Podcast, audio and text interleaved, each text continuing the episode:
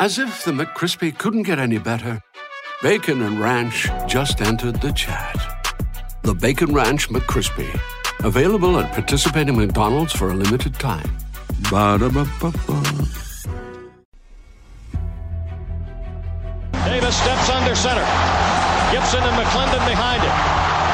Davis with motion by Richard. Will give the ball to McClendon. He leaps. Oh, he doesn't get in. He fumbled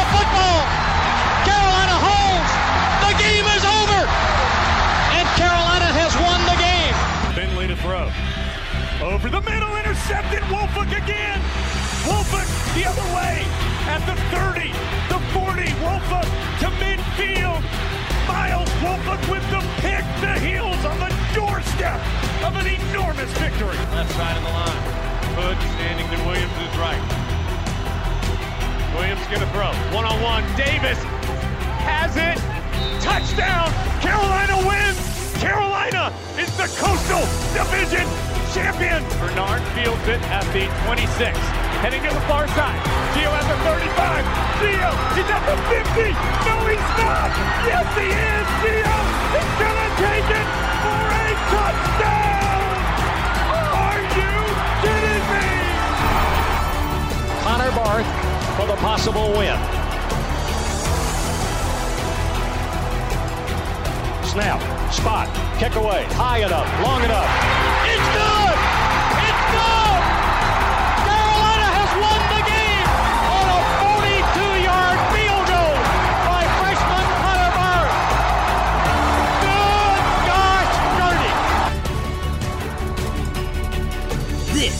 Is the Heel Tough Blog Podcast. Hey guys, and welcome to another edition of the Heel Tough Blog Podcast. It's your host, Anthony Pagnotta, with you guys as always. And tonight, breaking down the commitment of 2022 four star wide receiver Andre Greene Jr.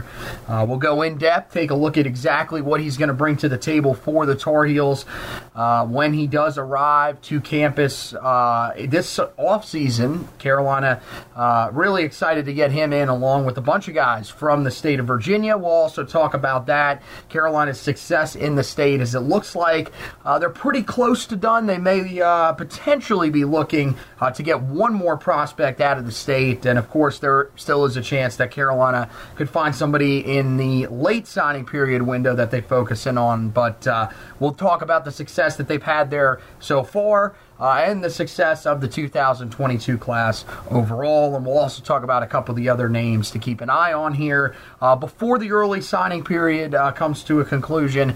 And then, of course, uh, even if some of those guys do end up extending it a little bit further, uh, we'll tell you about uh, a couple of names you should keep an eye on. And along with me to do that is Zach Hubbard. And first of all, Zach, how you been doing, man? Been doing well, been doing well. Glad to be back.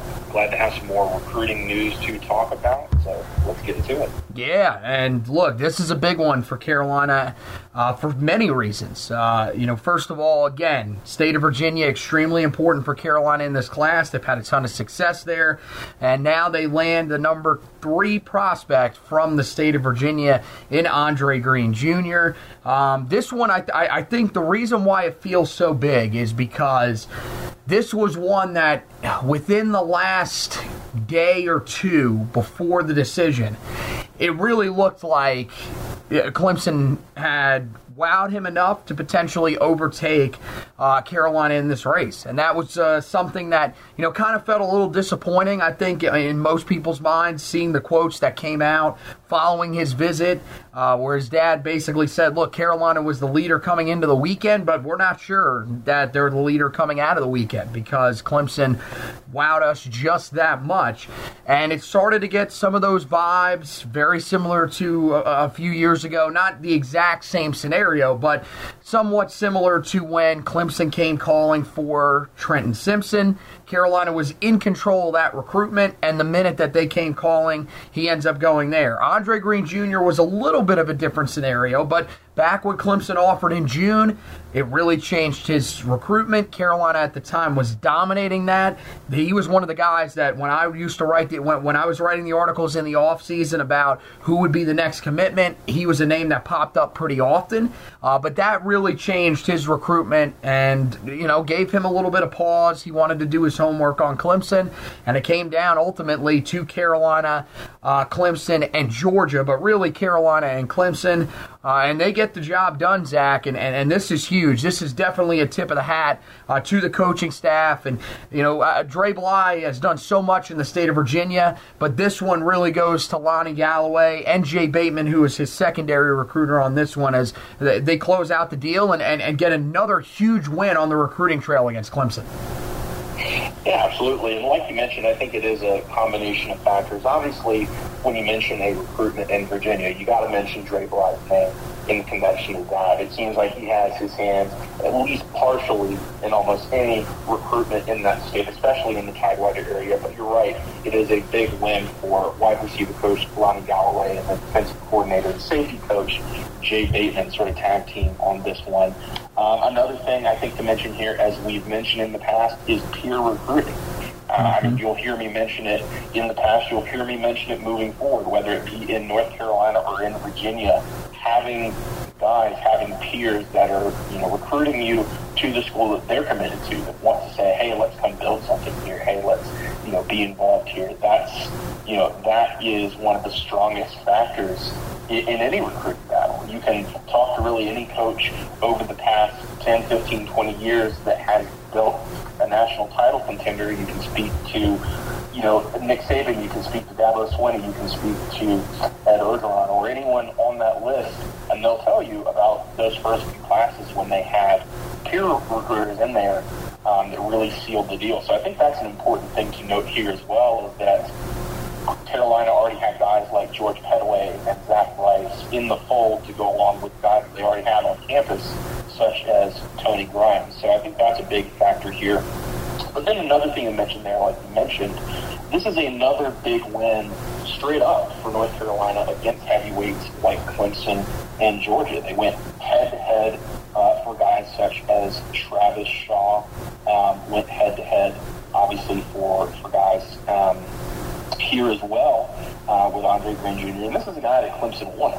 I mean, they were earnestly recruiting him. They got the last official visit, and this is another one that Carolina won. So I, I think that we're seeing sort of a continued shift here. I mean, early on in the, uh, the Mack Brown tenure, we, we saw that you know North Carolina would get involved in some of these battles with Clemson, whether that be you know a Trenton Simpson or this past cycle, uh, some of the quarterback targets that they had, such as Jaden Lucas um, and Daylen Everette. Um, and we, we've seen here, specifically with Travis Shaw and now Andre Greene Jr., that the tide has somewhat shifted in those battles. You're seeing North Carolina win these more outright against Clemson. I think that's a big deal. Mm-hmm. I think that's something to really key in on as, as a uh, as a shifting factor, um, just overall with the state of recruiting. Yeah, no, you're you're you're right, and and it's so huge for Carolina because this is this has been an issue for them for a while now, mostly in their own state. Uh, you know, let alone going outside the state and competing against Clemson. They've struggled to protect some of their own in the state. And as I mentioned, I mean, the one that you know definitely comes to mind is, is Trenton Simpson because that was one where Carolina felt so good about where they were. They knew that if Clemson never offered, he would be a Tar Heel right now, and that that one was a setback. Then you get into this recruiting cycle, and you're recruiting well. You feel pretty confident heading into the month of June, and you end up losing a commitment from Daylen Everette, a guy that coming into the week of his recruitment, you felt really good about him. Um, then Sherrod Covil, another guy that you were on top of, you end up kind of backing off of him a little bit because you're a little more focused on Jake Pope.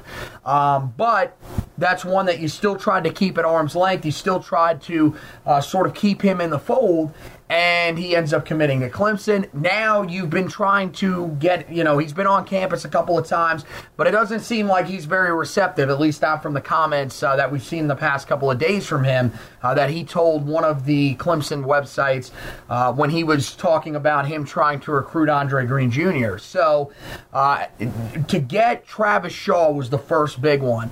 And a lot of people, I think, said, well, look, this is a guy that's been tied to them for so long. He's got so many friends that you know, uh, uh, have been around the program for a while. That's the main reason that he went to Carolina. Okay, well, you know, or I, I, saw a lot of people saying, well, that's just one win over Clemson. Can you back that up? Well, now they do that with this commitment of Andre Greene Jr., and it gets Carolina something that they really do need. Um, we talked about it a little bit last night on the live edition that we did of the podcast, uh, me and Josh Marlowe.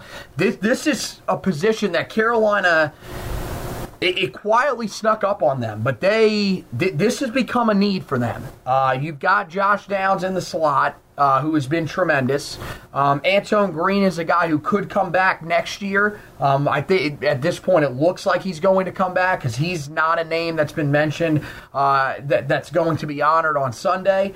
So he, he's your guy that could potentially be your deep threat for next season. Still not a long term solution there. So somebody from this year's class that they brought in uh, amongst J.J. Jones, Kobe Paysour They've got somebody's got to emerge as that deep threat, but there's not that guy that can go up and get the football. And it's become noticeable as the season has gone along that you do not have that guy that you can throw a jump ball to in the red zone, and that has definitely hurt because if Carolina can't find the end zone on the ground, they really haven't been able to find the end zone this year. So to get a guy like Andre Greene Jr. in there, I, I think is big because Zach, when I watched this film, I, this is pretty much what this guy does: is catch jump balls. That's almost his entire highlight reel, and, and I think that's fantastic and exactly what Carolina wants. Yeah, I absolutely agree. And I think to sort of go to the comparison of where the offense is now and how Andre Greene Jr. will fit into that, you kind of have to look at the pieces that they've lost over the past few years and sort of the, the things that have been in flux this past year. I mean, from this past draft, um, they lost a guy in Dyami Brown. And, you know, he made his hay uh, running go routes, running straight down the field, uh, getting separation, and if need be, going up and catching the football. Not necessarily in those sort of end zone fence fade scenarios as much, but he got open down the field and then was able to go up and get the football. I think Andre Greene Jr. can give that sort of element to the offense that they've been missing on the outside this fall. And another receiver to mention, one that's a little unclear what his opportunities are, if he could come back, if he is not able to come back due to eligibility, mm-hmm. is a receiver in Beau Corrales. Sort of as you mentioned, that, that guy that was uh, for a time, you know, a very reliable red zone weapon for the Tar Heel offense. It was just, you know, for a while it was Sam Howell. On some drives, it was multiple plays. Just throw it up to Beau Corrales. If he either gets it or he doesn't, but he's going to get it eventually.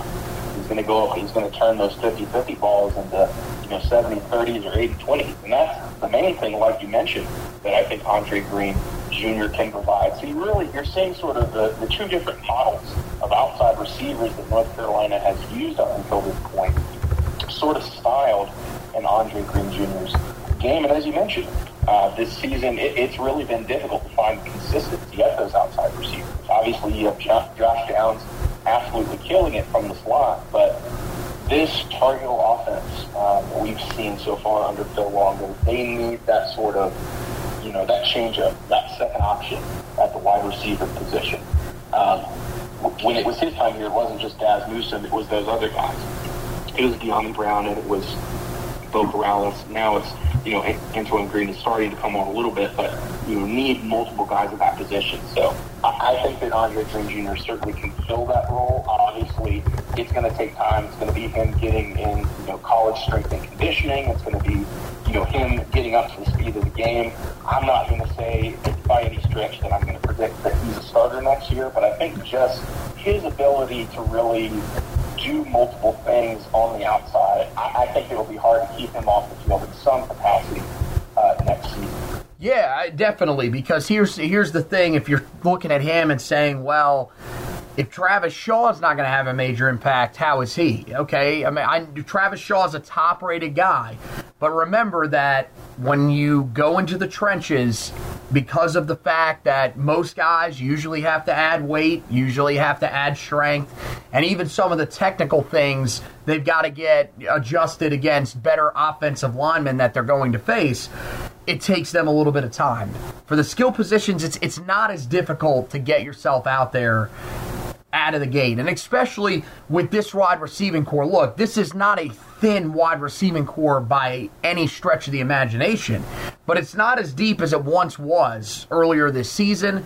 And it really, you look at the guys that are in that class that I was talking about that came in just this past year. JJ Jones hasn't really played a whole lot. We've seen a little more action from him later in the year, but he really hasn't I, I gotten to a point where they feel comfortable giving him a ton of reps. Uh, Kobe Paysour hasn't played really at all, and neither has Gavin Blackwell. Um, and with Blackwell, it makes a little bit of sense. He's a slot receiver. Maybe he can break in on the outside a little bit, but I, I, I don't I, I, don't know if, if that's really where he's going to have the most success. Um, so you know, and and then you talk about Justin Olson. I mean, look, he's played a, a lot here recently since the transfers of Khafre Brown and Emery Simmons but he's he's not a guy that's really been an imposing threat on the outside. And then, yeah, as you mentioned, look, you know, with Beau Corrales, I think the thing is, is he's participating in Senior Day for a reason, um, and it's because I mean, Mack Brown made it clear today and sort of cleared up and any of the thoughts. The reason he's participating is because he's unsure as to whether or not he's going to be able to get the extra year of eligibility, and he wants to make sure that he has a Senior Day. Um, from what Mack Brown made it seem that means he could be looking to come back. Uh, and it seems like that's what he's trying to do. It's just he's got to get that clearance from the NCAA. So if you get him back, then you have him and Antoine Green that'll be battling it out. Um, those are probably your veteran guys, and you would imagine those are probably your starters, then with Justin Olson. But I think after that, there right now is an opportunity, unless somebody steps up, uh, you know, before they get into, uh, you know, the spring. If somebody steps up in the winter in the weight room or something like that, it looks like it's going to be pretty wide open. I don't know if Andre Greene Jr. is a guy that's coming in early, but if he is, I'm with you. I think he's got a good chance to come in and make an impact here uh, for Carolina, and they kind of need it because I think outside of him, you you know, of course, if, if, if Corrales returns, that's the other guy. But if you're looking at the younger guys that are going to be those red zone threats for you, I think it's probably him and then probably tight end Bryson Nesbitt, and that's really about it. So he's going to have a chance to really step up and earn a pretty big role. Um, you know, I, I think the one thing that's that's interesting about him is that, uh, you know, he, he, he's a guy that if you watch the tape, you'll say, okay, well, he can't really be all that fast because we're not seeing him constantly, you know, outrunning corners. That that's really not what's highlighted on his tape, but it shows at times that he has a little bit of speed. And and, and you said it there. What what makes you think that he's a guy that's going to be able to play sort of that role that can not only beat uh, corners deep, but also be that red zone threat. Yeah, absolutely. I, I think that there will be a few options there. Um, and, and, like I meant, I, I, don't believe that Andre Greene will be enrolling or en, enrolling early. Excuse me. Uh, but just with the way that this offense wants to rotate wide receivers, I, I think you'd be hard placed to not see sort of him at least get some reps you know, in that first year just to get his feet wet. I mean, it, it's just a, a, certain level of athletic ability that it's it's hard to keep off the field. Uh, I mean, we've even seen some, you know, some, and some may call them far fetched. We've seen some Julio Jones comparisons from some people in terms of this guy.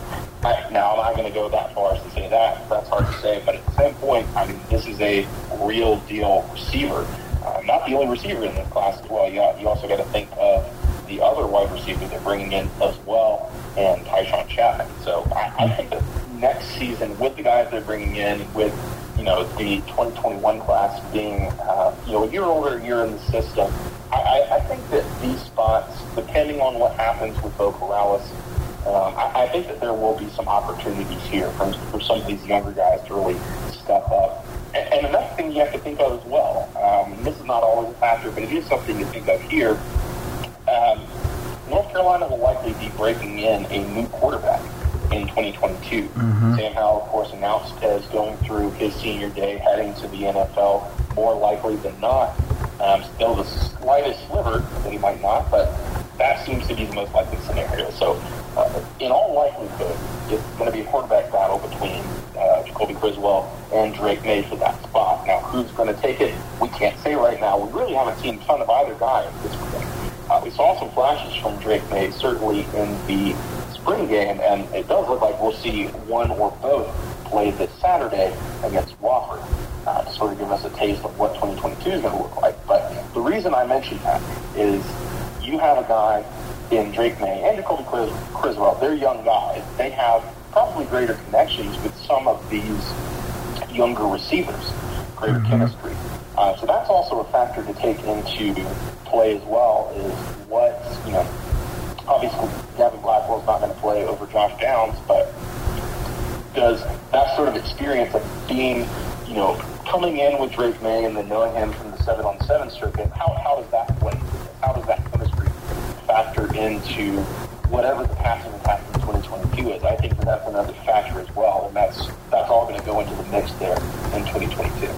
Yeah, no, that's. I mean, look, that that's very interesting. Um, and, and, I mean, the one, the other the other way that you could look at it is well, Gavin Blackwell had a relationship with Sam Howell. He played with them in high school and didn't have a huge role this year. But I, I, think that's the thing is you really just don't know what that depth chart looks like beyond Josh Downs, Antoine Green if he's back, and Beau Corrales if he's back. Other than that, I think that everybody else is pretty much going to have an opportunity to earn some important reps. And I mean, as we've seen, depth at that position is extremely important for Carolina because some of the guys are not going to work out exactly how you think that they're going to.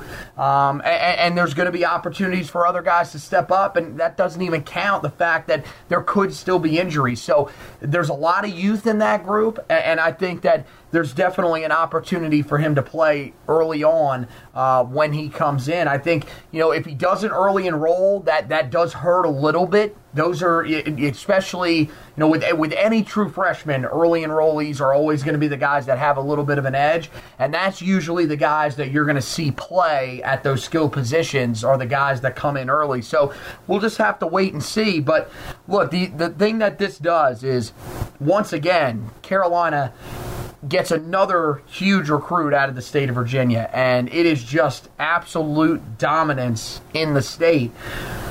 We talked about this, Zach, when we were looking at right after we finished the 2021 class and we started looking at some of the biggest names in the 2022 class and, and, and the ones that we sought after the most. And there were a ton of them that came from the state of Virginia. Andre Greene Jr. was one that was on both of our list, uh, as was, you know, a guy in Zach Rice that uh, is inside the top 10 overall. Carolina got both of those guys. They got four out of the top five in the state of Virginia, uh, seven of the top 20 in the state. Um, it's just absolute dominance. And we talked about it a little bit earlier that Dre Bly deserves a ton of credit, but this staff as a whole, and Mack Brown deserves a lot of credit for this too as well. They have firmly secured the pipeline to Virginia once again. And right now, uh, they look like the team to beat in the state of Virginia going forward. And and there are a ton of guys that we're already seeing in the 23 and 24 class uh, that it seems to be benefiting. Yeah, absolutely. I mean, you look at the situation over there in the state of Virginia. Um, the, the in-state powers in UVA and Virginia Tech have not really taken a hold in the past few years. So much so that Virginia Tech is currently looking for a new coach. So, you know, whoever's hired for 2022, it's going to take them time to really get in here and build those relationships and build that equity within the state that North Carolina already has at this point. Uh, UVA obviously has done well on the field, but that has not translated for them necessarily on the recruiting trail. And I think they're very much in their identity are fine with that, know, with that sort of situation at the time. So you're really looking at schools outside of the state that are coming in and making hay. You do have, you know, your Clemson or your national team, I should say. You, you have Clemson's, Alabama's, Georgia's, LSU's come in and take you know a guy every now and again. Um, and then you also have some of the local Big Ten powers. You'll see schools like uh, Penn State, like Ohio State, and then an independent in Notre Dame. Uh, they like to come in and sort of take some of the top guys as well. But no one really has the dominance that we've seen from North Carolina in the state within the last few years. And while there's not any specific name so far in 2023 or 2024 sort of nailed down as, oh, they're 100% getting this guy or that guy, it's really hard to not see, you know, another cropping of high-level Virginia prospects choose North Carolina just because of those relationships that have been built and the high likelihood that we're going to continue to see guys from the state of Virginia make an impact. We've already seen uh, Tony Grimes at quarterback certainly make an impact as a you know a guy with tons of starting experience. Um, in the 2022 class, obviously you've got a running back, George Pettaway, that's a position of need, and you got an offensive tackle in Zach Rice, that's a position of need. Those are guys that are likely to factor into the rotation, maybe not starting, but into the rotation, they'll certainly be names mm-hmm. uh, moving forward. So you've got all these guys from the state of Virginia, not only that chose North Carolina, but have have and will show more likely than not, you know, a tangible path of if you're from the Tidewater area, if you're from Richmond, if you're from Appalachia, this is where you need to go. And here's a clear path to show you how you can stay close to home, not home because in Virginia, North Carolina, but close to home, and still have success, play high-level college football, and, you know, develop yourself for whatever that takes you, whether that be the NFL or something beyond that. So I, I think that that's a big factor here is, you know, there's not another local name that's really making an impact there, and North mm-hmm. Carolina is really filling that void and looks to continue to do so uh, in 2023 and 24. Yeah, I, I, Virginia Tech, and it's been kind of shocking to me over the last couple of years. Uh, they just have not done a great job in their own state. Uh, the team that's given Carolina the most fits in that state, um, you know, uh, I mean, Clemson's given them some some fits there, but Virginia's the one that's probably been the biggest competitor. They were the team that uh, was the biggest threat to Carolina for Zach Rice, and most people thought heading into his commitment he was going there. So, outside of that, I, think you're right. I think there really is just kind of a drop off in, in, competition, and, and, Carolina has just been able to take advantage of nobody else, especially in that Tidewater area. They have been able to take advantage of nobody else being able to really gain a grip there and, and take over that area, and it's working out very well for them. I think they've got to continue to do that in their next class. But here's the thing, and we'll talk about it with the 23 class once you know this class officially wraps up. Carolina will still do their work there.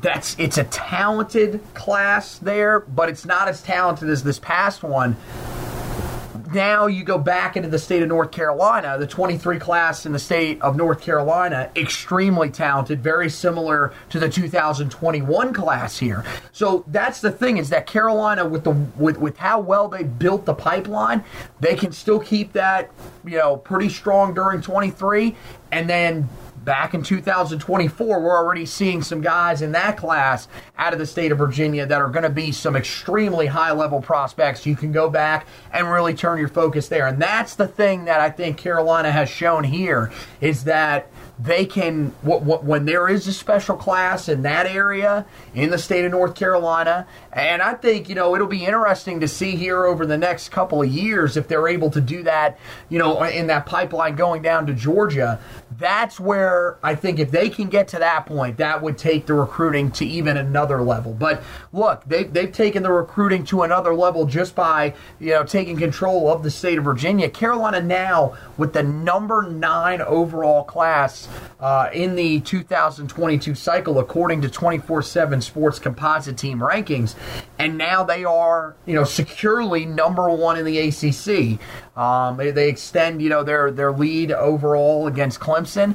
And again, this is a smaller class than Carolina has had in the past. And, and, and, you know, prior classes, the reason Carolina was ranked as high as they were was because they were landing more prospects than some of the teams uh, that were behind them. In this class, that's not really the case. This is more of the quality instead of the quantity. And it, I think it's, you know, something that should, you know, Carolina fans really need to take notice of that even though the talent level has improved over the past couple of years, it's really taking a step up here in this 2022 class, Zach. Yeah, absolutely. Like you mentioned, it is more of a top-heavy class, really because of the scholarship situation, not only for North Carolina but throughout the country, um, heading into 2022 after the, you know, the uh, sort of the situation with COVID in 2020, and then you know the decision to allow super seniors. There's going to be you know, some numbers decisions at really every school in terms of what their roster is going to look like, how they're going to get the 85 scholarships. Um, so I, I, think you're sort of seeing that play out in the 2022 class.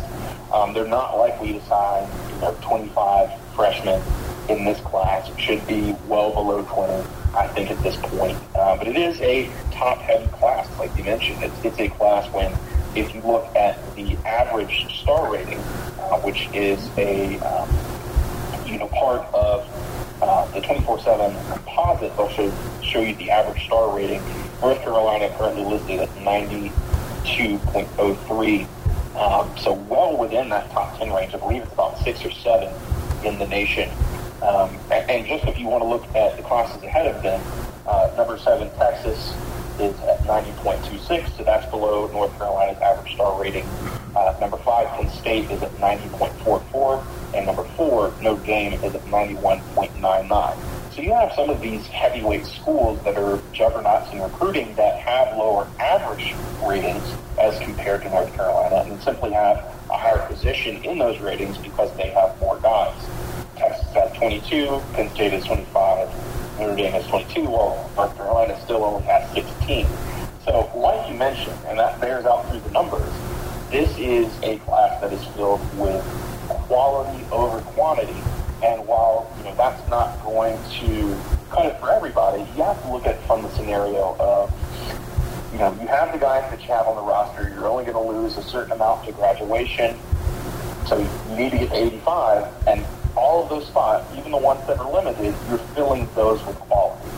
So, so I think it is really a plus that they, you know, they have limited spots for the 2022 roster, and they're filling them almost entirely with high-level guys. They're filling them with five stars. They're filling them with top 100 four stars.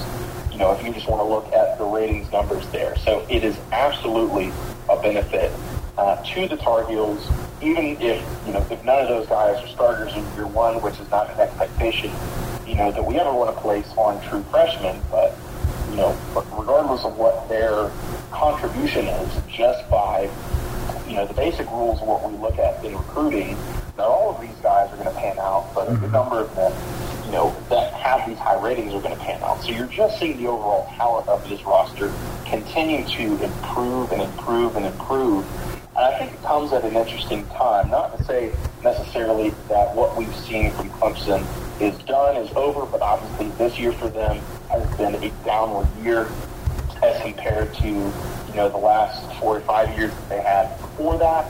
Uh, obviously, just in the ACC this season, it's been pretty wide open in, in terms of teams that are you know competing for the Coastal and for the Atlantic.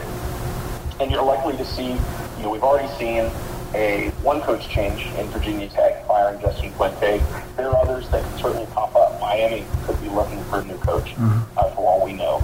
Um, you can see coaches from other schools leave to some of these open jobs. Um, so I think that there's a lot of uncertainty right now in the ACC moving into 2022.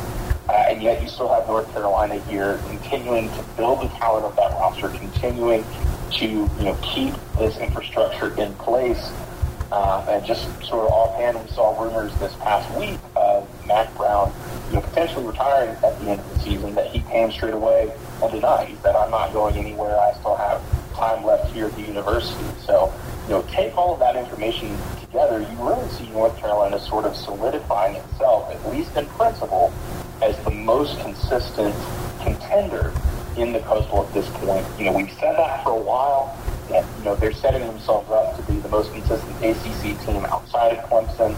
We've even seen Clemson falter so far here in 2021, um, and even you know the, the results on the field have not been what North Carolina has wanted. Mm-hmm. Just as an overall program, we're still seeing the build.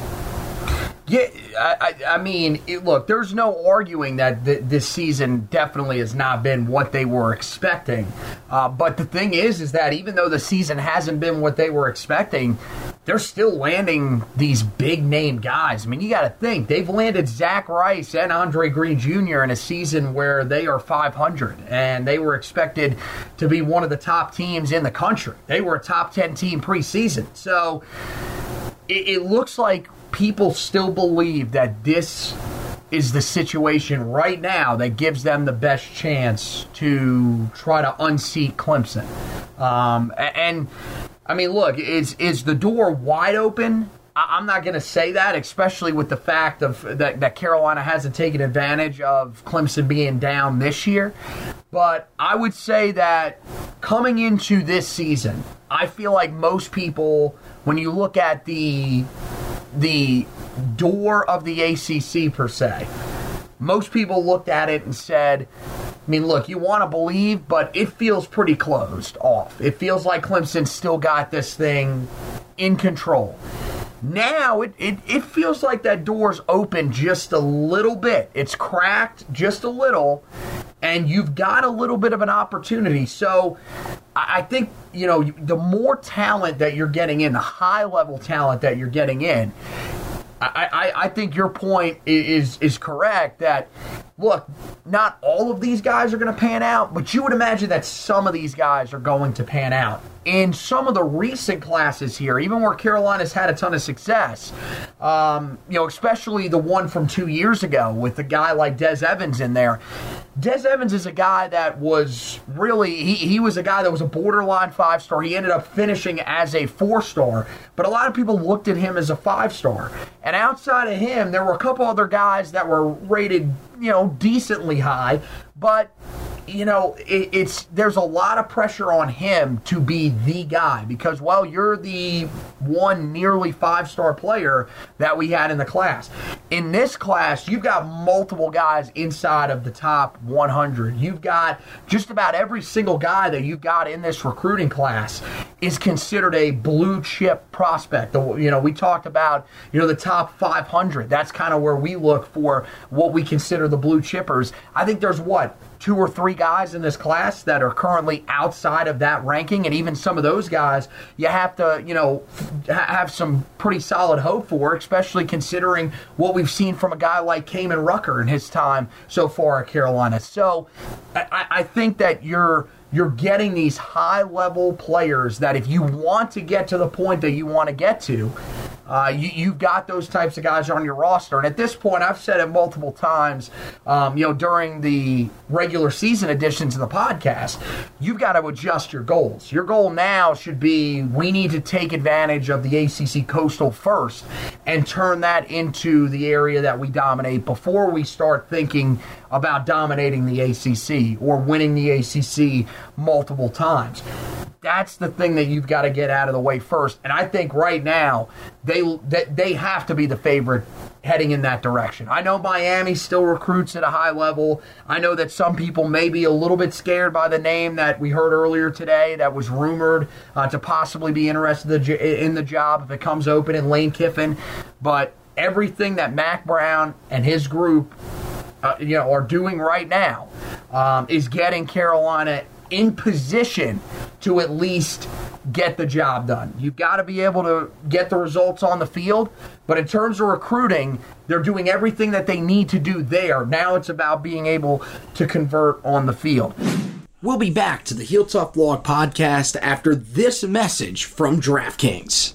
Let's actually pay the bills here on the podcast and tell you about DraftKings and a great opportunity that you have coming up this Thanksgiving. Of course, you're thankful for family, you're thankful for food, and you're thankful for us free bets. That's right. Well, yes, of course, you're thankful for us too. We keep you informed, and we're pretty entertaining. We're kind of ugly, but you know, uh, that's right. DraftKings Sportsbook, an official betting partner of the NFL, has a Turkey Day no-brainer that you can't miss. New customers can bet just $1 on any Thanksgiving NFL game, including his Cowboys if you want to bet on that. How about them? And win $100 in free bets if either team scores a point. Who do the Lions? Do they play the Bears? I wouldn't bet on that if they play them. I, I believe they played the Bears. I bet on the Dallas game. Um, if Sportsbook isn't available in your state just yet, though. You can still get in on the Thanksgiving NFL action. Make your first deposit, and you can play for play free for millions with DraftKings Daily Fantasy Football Contest. DraftKings is safe, secure,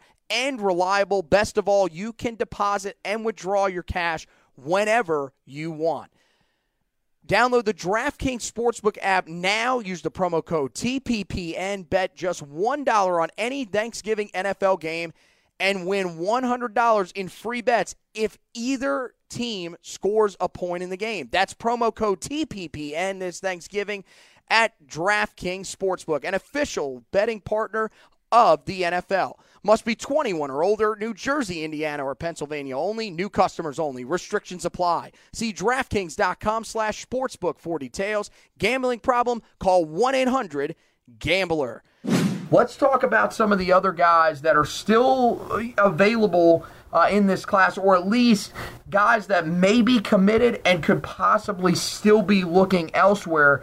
Um, because look, this was Carolina's biggest uh, remaining uh, target that uh, remained uncommitted. Now, uh, I mean, look, Benji Gosnell is the one guy that pretty much Carolina is targeting that is uncommitted at the time. So uh, it'll be interesting uh, to see where the focus kind of goes for for Carolina. Does it go on, you know, some of the cornerbacks uh, that we've talked a little bit about here, uh, that, or the safeties, excuse me, that we've talked about here uh, that are committed that Carolina um, has definitely taken a look at? Does it, you know, go towards the 2023 class? But with Gosnell, I think the, the, the interesting thing with him is that right now he's in the state of Virginia. He was a guy that was at East Surry High School um, in Pilot Mountain, North Carolina, which is where Jefferson Boaz went to high school. And of course, his brother, Stephen Gosnell, went to high school. So Carolina's had a connection with him for a while now and it, for it, it's looked like Virginia Tech has been the main spot for him since he decommitted from Ohio State.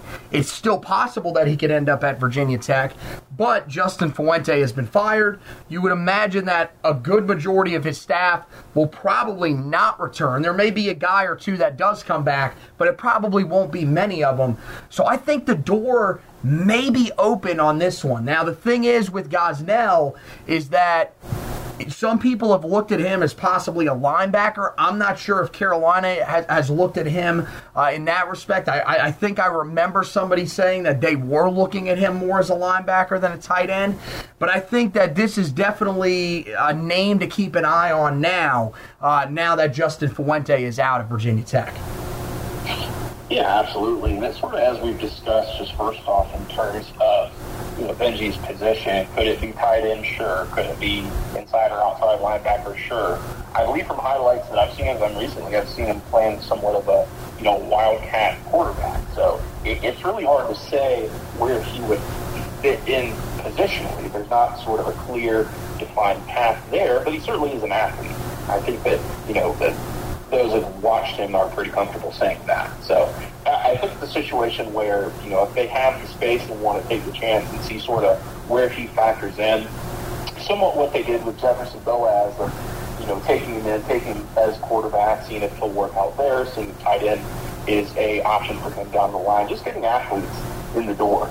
Um, you know, even if you don't have a clear plan for them, if it's a guy that you feel good enough about that he can help you in some capacity down the line, you know, you're certainly within your right to take him. Um, as of right now, in terms of his recruitment, obviously, as you mentioned, with Justin Fuente out at Virginia Tech, we really don't know what's going to happen in terms of their staff moving forward, in terms of if anyone is retained.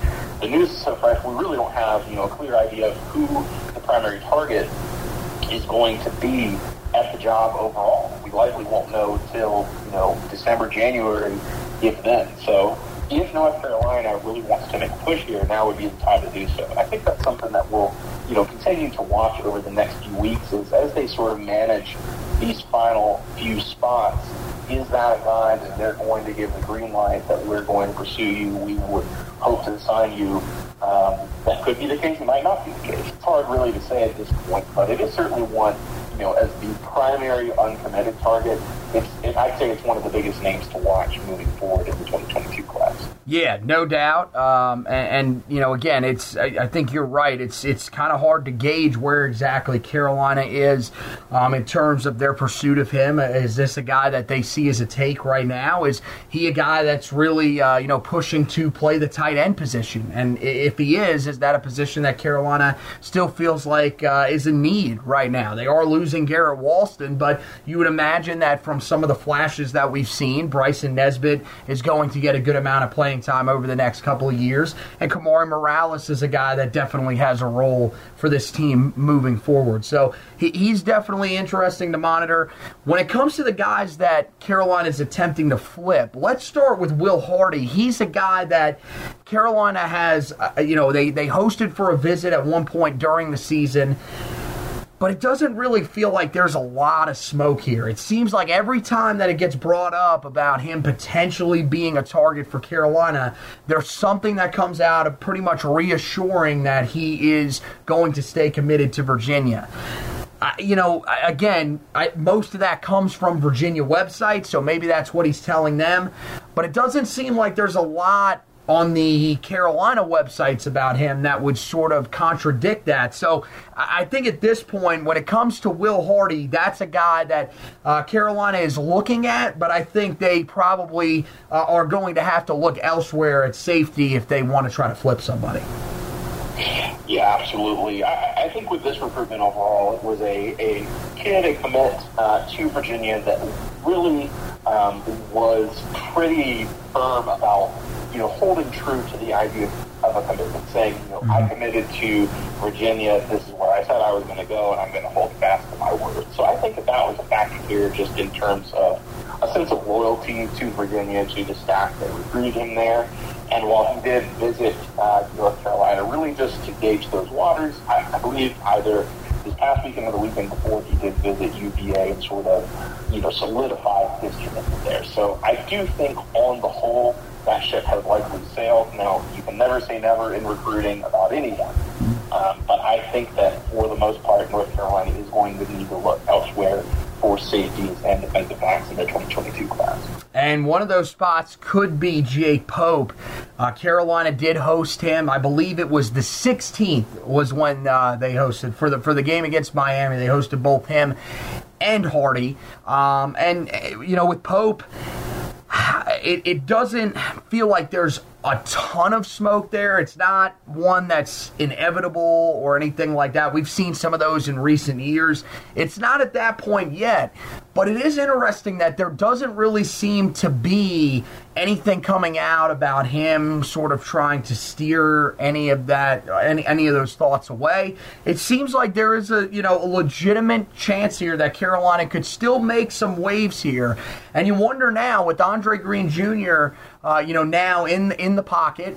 Uh, is this a guy that Carolina really turns their full attention to? And I think the other thing that's interesting here, Zack, is it, we don't really know the exact status of, of where Jay Bateman is at in terms of his job security because this definitely hasn't been the year that many envisioned on the defensive side of the football that was a guy that Jay Bateman really, really liked and thought would fit his defense very well. So if he's a guy that Carolina could potentially being uh, be, be looking to move on from at the end of the season, that could play a big role in this recruitment as well.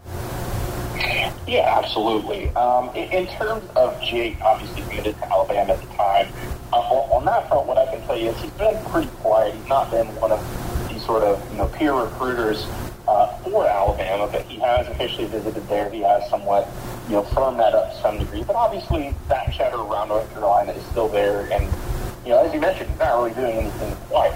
And Alabama is obviously recruiting other defensive backs as well as you know any team in their position would. They're going to continue to you know recruit um, multiple guys at your position in basically every class, and you know it's on you to sort of get into the uh, system and really compete.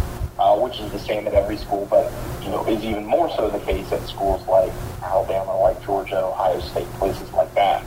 Um, I think personally for this recruitment to proceed even further for North Carolina, they, they're likely going to need to get him on campus for another visit, mm-hmm. uh, whether that be for a game week or you know uh, maybe sometime in December.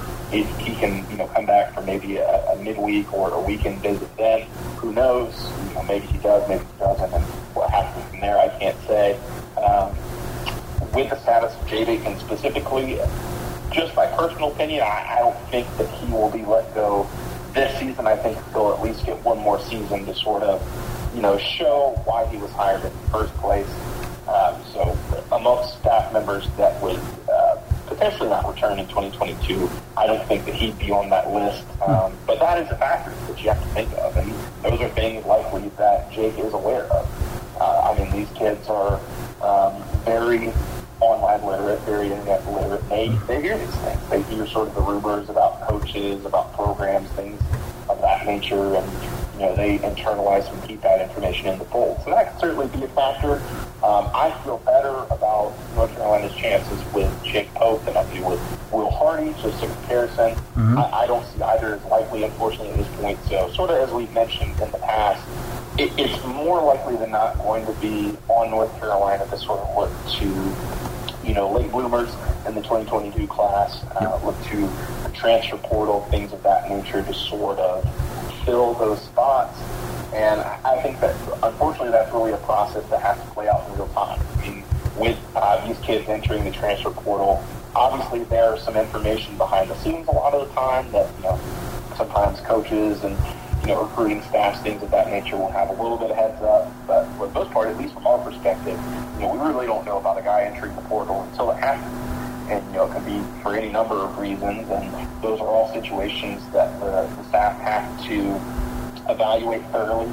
Uh, Mack Brown has been on record as being pretty cautious about the transfer portal, um, not wanting to, you know, take a whole bunch of transfers in there. They want to make sure that first off they have guys that they can trust to you know have a good work ethic and do the job, but also they've mainly just used it to get guys that are going to either start or contribute you know pretty significantly in whatever the upcoming year is, such as we saw this past year with Ty Chandler. So it, it, it's really hard to say mm-hmm. sort of what um, North Carolina does at the position at this point. I am absolutely sure that they're going to continue to look.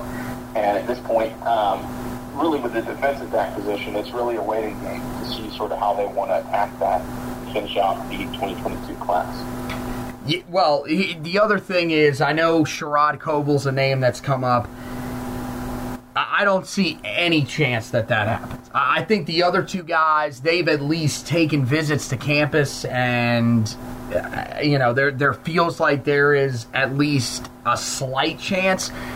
Uh, the comments that came out the other day from Sherrod Covil pretty much tell me there's absolutely no chance that he's going to decommit from Clemson and, and, and, flip to Carolina. So I agree with you. I, I think Jake Pope's probably your best chance, and I'm interested to see with that probably being one of Carolina's main focuses going forward, does that change things?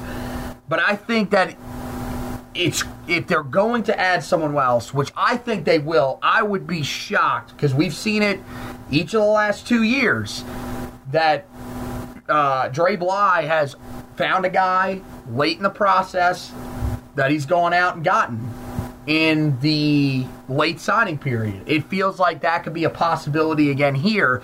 You know, one thing that's interesting is again, there are a lot of coaches that there, there are a lot of changes that are already coming to college football, and there will be more probably over the next couple of weeks here. You know, Virginia Tech, as we mentioned, is freed up already. They've got a couple of defensive backs that are currently committed there. Don't know, you know, Carolina's interest level in some of those guys, but they definitely could be, you know, people to keep an eye on here over the next couple of weeks. Miami, as we mentioned, could be making a coaching change. So there are definitely some teams here where there could be guys taking a look around when their coach gets fired and saying, okay, well, let's see what else is out there. And Carolina could jump in there. But yeah, with the transfer portal as well, that's the other aspect of this. And I, I think that's an area where Carolina's Carolina's got to hit that area hard. There's there's no doubt in my mind they have to hit that area hard um, this year. I think definitely on the offensive line, you're going to have to find guys, especially if everybody that's being honored on senior day uh, on Saturday ends up actually leaving. Um, you would be without four of your five starting offensive linemen um, here late in the season. So uh, there's there's a chance that um, you know you're going to have to get one, if not two, guys that can come in and immediately start, and maybe even a guy that uh, you could bring in that could compete and potentially start for you. So they're going to have to find some guys there. Um, I think wide receivers an area where they could definitely look. Running back, uh, there there hasn't really been somebody that stood out uh, in, in, that group of backups, and it's a lot to ask these true freshmen to come in and be you know big time guys out of the gate, be guys that can handle um, you know being the one two punch uh, you know right from the get go, especially if they're not guys that are going to early enroll. So Carolina is definitely saving some spots for the transfer portal. I think at the max, you'll probably see them take one, maybe two guys uh, the rest of the way. And I, and I, think it really just depends on who exactly the prospect is. Um, and, and, if they look at them as, as a guy that is highly rated enough to add to their class. Um, but uh, again, I still think that there are going to be some late bloomers here that Carolina will definitely take a serious look at. Um, and we will uh, definitely keep you up to date on all of that stuff here uh, on the podcast side of things, as well as over on the website, heeltoughblog.com. Make sure that you guys go there and check that out. We, uh, you know, have had you covered on Andre Greene Jr. We had the uh, the commitment preview, and you know he, he did a great job. I, I thought he was uh, Clemson bound, especially from everything that I had heard, but uh, he ends up committing to Carolina. So then we had the article uh, to tell you about what exactly he brings to the table. We were talking about it a little bit earlier. I go a little more in depth on that on the website, so you guys can check that out. Um, and then we'll, of course, have you covered on National Signing Day. Um, it, it's going to be a big deal, the early signing day. Uh, this year is December 15th. Carolina signing what might be their best class of the modern recruiting era. It's definitely up there with some of those Butch Davis classes uh, that he put together in the mid to late 2000s. So, uh, yeah, this this is going to be one that uh, you are going to want to monitor. We'll have the full breakdown of the guys that end up committing. Uh, most of them, as they have in years past, are going to commit uh, and or, or are going to sign those letters of intent on the first day of the early signing period. So we'll have you covered with that that. We'll also have you covered here on the podcast side of things with that as well, where we'll go in and break that down just like we did last year. Uh, so make sure if you're one of those Tar Heel recruiting nuts that you're keeping an eye out for all of that great stuff coming up. In terms of the in season stuff, Carolina is entering uh, the final uh, two weeks of the regular season. They play Wofford this Saturday. That'll be senior day. Uh, we're going to have you know a ton of stuff on the website, a preview of that game, a recap, uh, as well as.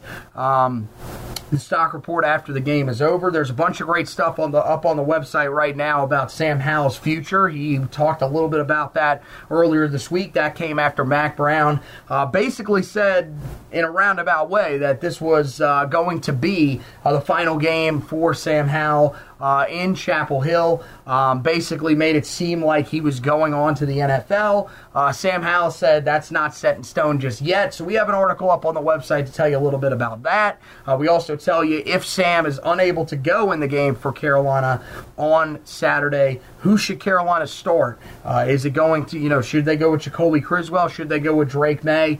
We have an article up there for you guys about that. Um, and then, of course, we'll have you covered uh, when Carolina gets ready to play NC State. That's a 7 o'clock kickoff on uh, Friday, November 26th, and that'll round out the regular season. Before we'll, of course, keep you up to date on where Carolina is going for their bowl game. So, uh, amazingly, this season has flown by. We are nearly at the end of it already, um, and we've had you covered the entire way, and we'll have you covered all the way through uh, the end of the season and then eventually into the off season.